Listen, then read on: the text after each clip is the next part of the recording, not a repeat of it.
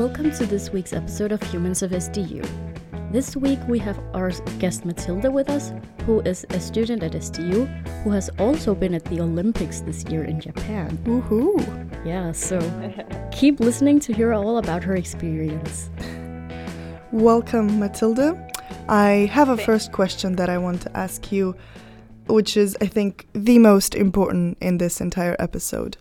How many Okay. beds did you break? All None. right. None? Oh, They- okay. They they were actually really solid. Okay, Really? okay, okay, okay. Yeah, yeah. Some of some of the athletes made uh, made some videos. It, it kind of beco- became like a competition to see how much you could jump or do stuff on the bed there Okay, without pretty it fun. breaking. And I don't think anyone broke a bed actually. So it they uh, they were actually really solid, even though they said they were they wasn't.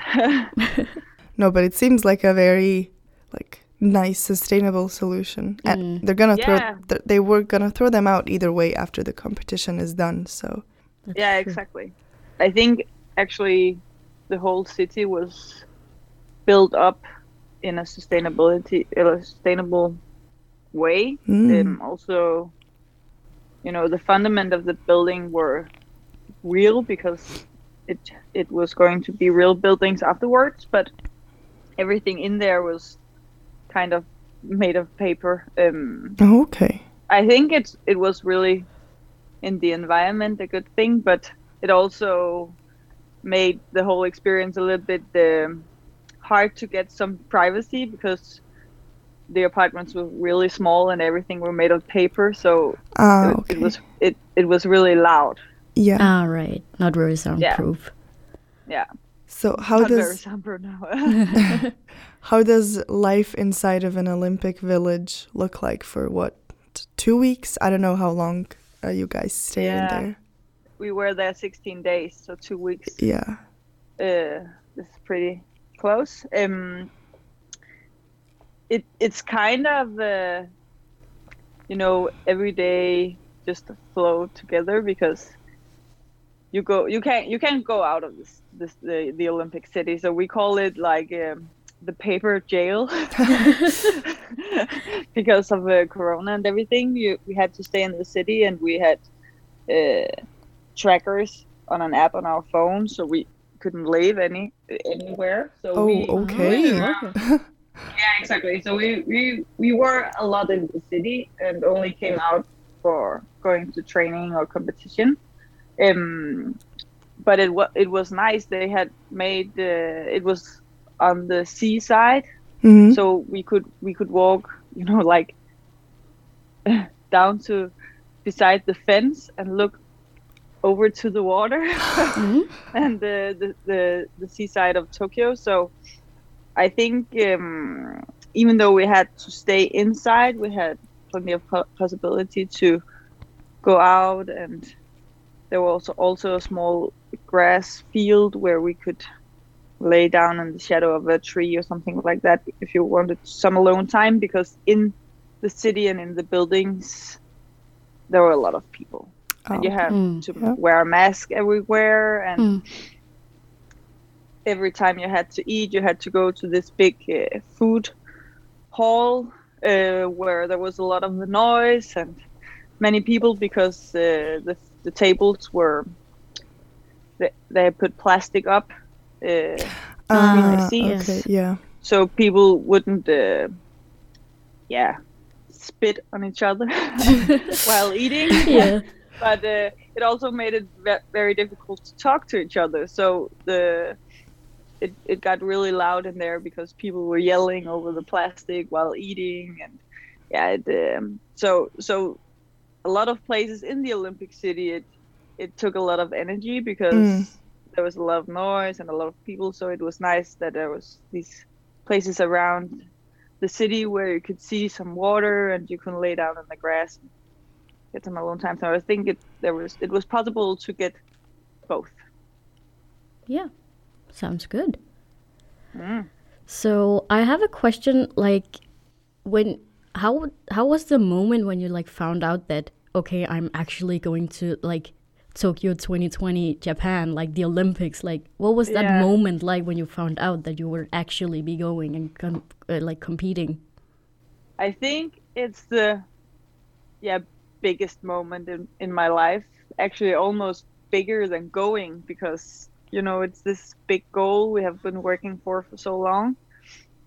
And we were qual- we qualified at World Relays in May, um, so we kn- knew that if we were going to the final uh, at World at World Relays uh, in the four by one, we would go we would automatic automatically uh, qualify for the Olympics. Mm. And we uh, went there and ran not the best we ever did. So we actually uh, thought that we blew the chance. So we were really disappointed. We walked around waiting, waiting, waiting for them to announce uh, uh, the top eight who will go to the final. And that actually took a lot of time before we knew. So the whole team was standing there waiting. And uh, then it came up on the big board and on the stadium. And we just, yeah, I, I we just went crazy, crying, screaming, jumping around. Yeah. Uh, Yeah. It was. Uh, I actually think it almost were bigger because we thought we we thought we had missed our chance. Mm. So we actually started to get disappointed and really sad. And then when we were low, low, we came totally up high. So I think actually it was uh, it was a bigger feeling because we we we started to get disappointed. Um, but there were it was really tricky conditions in in Poland where we were running the world relay. So Mm. we we definitely thought that it wasn't enough what we did, but because the, it was so cold, so everyone was running slower uh, because Yeah. of the cold. So so it was definitely enough to go to the final. And how does it actually work to qualify for the Olympics, like especially in let's say relay? How Yeah. what are some of the how does the process look like? Um, it's it's a little bit different from year to year, uh, but this year they made normally they take, I think they take the a relay team's two fastest time um, times, and put it into a world ranking, and then the top 16 will go. But this year, they took the final from World Championships in 2019 uh, they they would go directly to the Olympics, which should be in the summer of 2020, but was the year after.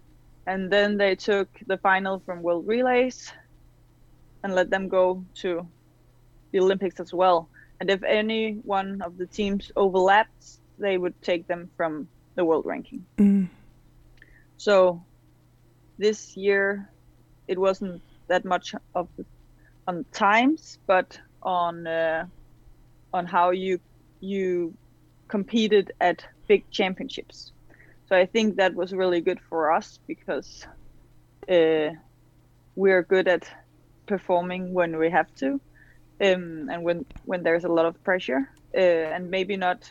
I think we are top 18 or 17 so i think we're actually just just outside the top 16 that would normally go to the olympics so so we got a chance to to show that that we can run that we can we can run the chance if we get got two maybe uh, also when we're not maybe on the paper fast enough Yeah.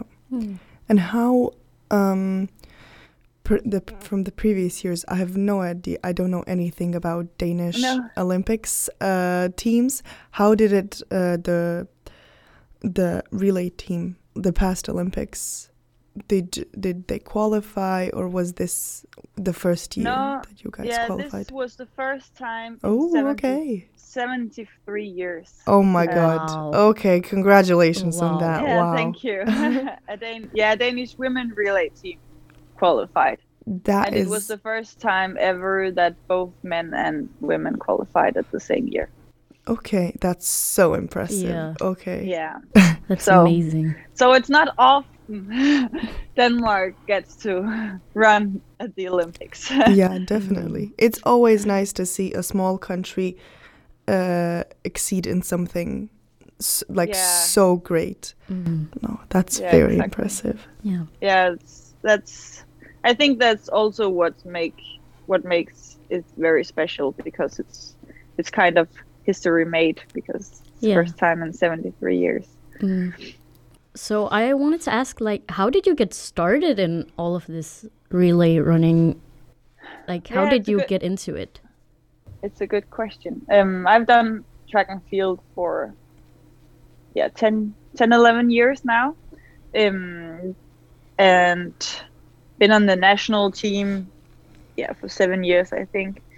But in Denmark, uh, yeah, there hasn't ever been like really high level in in the hundred meter sprint, but in 2018 we had a national coach from Poland who thought that it would be very nice to try if uh, both women and men the women and men team could qualify for Eu- the European Championships in Berlin. And then we yeah took the top I think it was the top 5 fastest men and women um, on the Danish ranking list, and uh, we committed to trying to qualify. So we, we used our whole summer to tour around Europe. I think we had like six big competitions where we ran, and then we had to run. I think one week before ended up, we uh, we made a time that qualified the women team.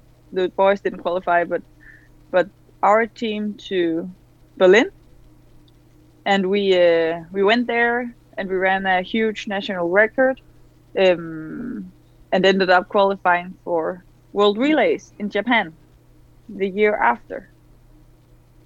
And there we changed coach, coach. So we got a new coach who has done, yeah, all the coaching since then. So we have had him for like two years. Hmm and since since then we just yeah we ran a huge national record in berlin qualified for world relays uh, surprised everyone and won the heats in a new national record and qualified for world championships in this autumn.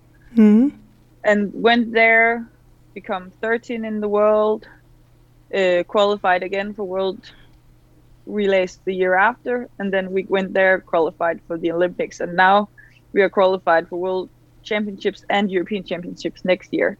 So it, it just has been this ball rolling and every time when we when we uh, go there and perform up to our best or even better some new doors open for us and we grab the new chance to to perform again so i think it has been really it's a it's been a roller coaster the last three years because we just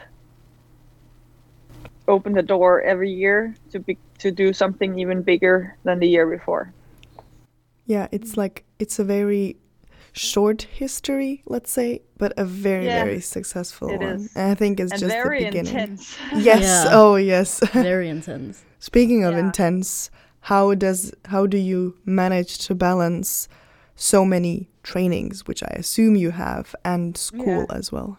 Uh, luckily, in, on SDU, we have this Syddansk Elite, which is a program for elite athletes to get a lot of help during studies. Um, Mhm. And I've used that a lot. And actually, that's also one of the reasons that I chose to do my master's in Odense because I have my I, I live in Copenhagen and Yeah. normally you wouldn't think that using time for transporting to school would be beneficial when you don't have a lot of time in your daily life because of training but uh, but it really helped me a lot uh, during my studies because we have this body or, uh, buddy um, system where you can get a schoolmate to to help you taking notes or filming the the class when you can't be there. And i have got a lot of a lot of help uh, expanding my assignments so i have a, have more time to write assignments and stuff like that. Um, which actually i think it's it's really good because then i don't stress about school. It's it's more free space from my track and field Yeah. uh, where I, ca- I feel I can exceed somewhere else and do other stuff that interests me. So, so I think I'm really happy that I do both actually, even though sometimes it can be hard because sometimes you can't expand things, but um, but in normal life, I think it's uh, it's a good good balance. Right now, I'm starting to write my thesis, um, and I would, I won't do that full time, but but it it works fine because then I have like four hours a day to train and four hours a day to write on my assignment. So then it's a full time day in that way. Yeah. So uh, I also wanted to ask, since you go here at SDU, and you pr- like, how did all of your like classmates or and even friends and family back in Copenhagen where you live, or I don't know where you're from originally, but like all your friends and family and your entire network, how did they react when they found out like, wow, someone I know is actually going to the Olympics? Like, Oh, um, yeah. I think it's it's very different. My family were really cool about it. Hap- really happy uh, on my behalf, but also like, you know, they have been beside me the whole way. So, so I think it's it was really natural. Hmm? Of course, they they were really really happy because it's the Olympics and it's big. Um, but not not like I don't think anything changed at all. I'm still the same person. yeah, Um, same with my closest friends, but of course you you get some like comments. It's like you know, oh my God, it's the Olympian. Star- I'm starstruck.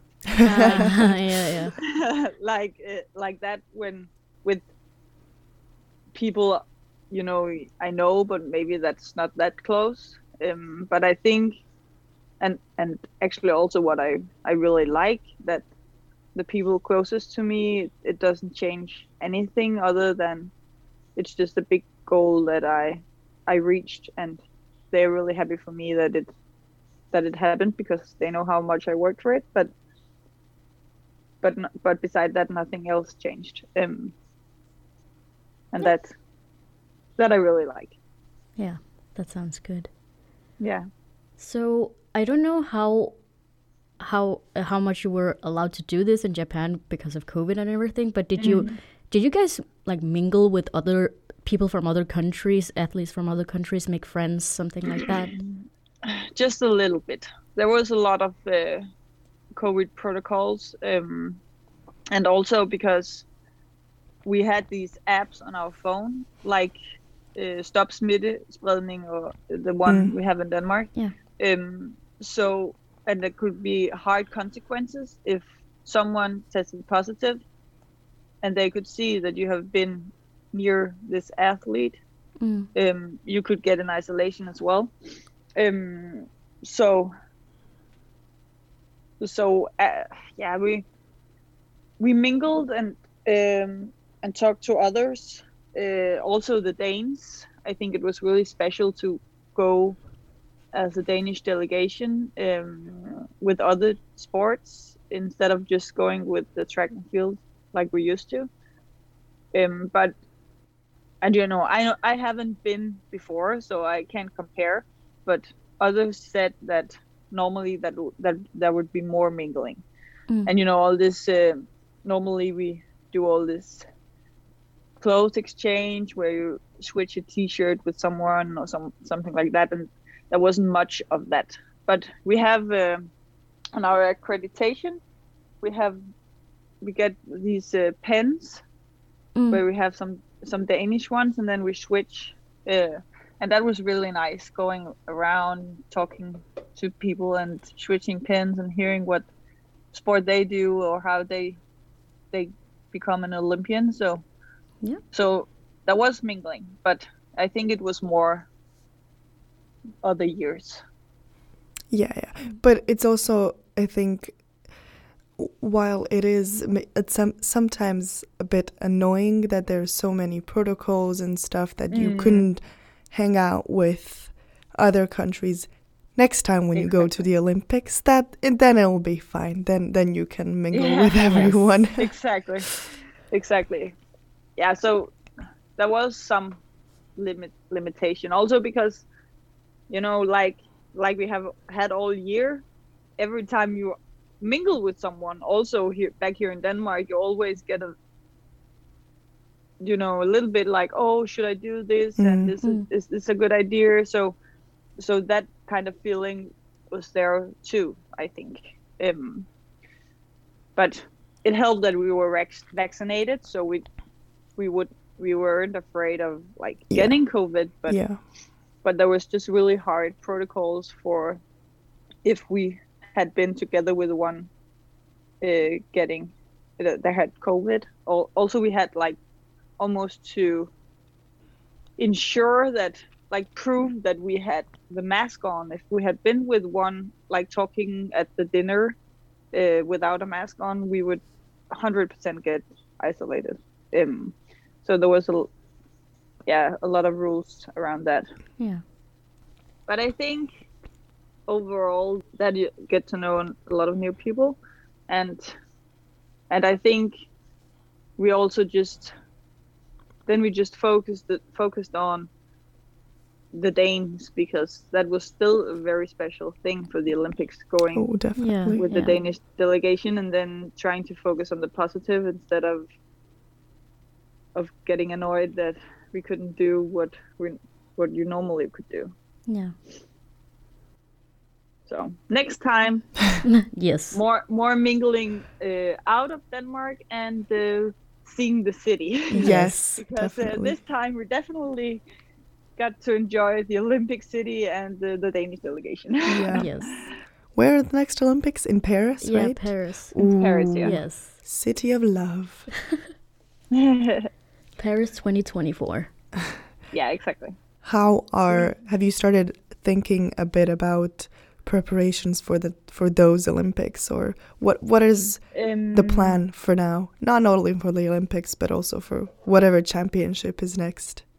Yeah, we have a lot of championships next year. Actually, we have both uh, world championships indoors and world championships outdoors and European championships. So uh, next year I'll be very busy. Busy. Mhm. um, but it's still, even though it's not a directly preparation for Paris, it's still a step on the way. Um, so the next three years is just focusing on getting good high quality training and um, the next three years is about yeah getting high quality training and getting faster uh, on the track um, and i hope that next time i also will be able to qualify individually on the 100 or 200 meter. So i think there's yeah there will be the, all all three years will be preparation for paris both uh, physically and mentally. Um, just getting better. So so i i'll be able to qualify when we get there but i also it, it, the plan is also to keep working on this relay project and we have yeah like i said world championships and european championships next year so uh, so that's a part of the preparation there as well Definitely. Mhm. You mentioned that the World Championship and the European Championship there's an indoor and an outdoor. So what is Yeah. actually the difference? How does it feel when you are running? uh, indoor there won't be relay Mm. on- only four by four but we don't do that and um, indoors it will be 60 meter only no 200 and no 100 meter. Um, so it, yeah, so it basically the indoor championship will will name the world champion champion in the 60 meters, and the outdoor will name the champion in 100 and 200 and 4 by 1 Okay, okay, okay. yeah so so that's the difference And what about um you you also mentioned the 100 and 200 meters. Is that your preferred discipline or do you just train whatever?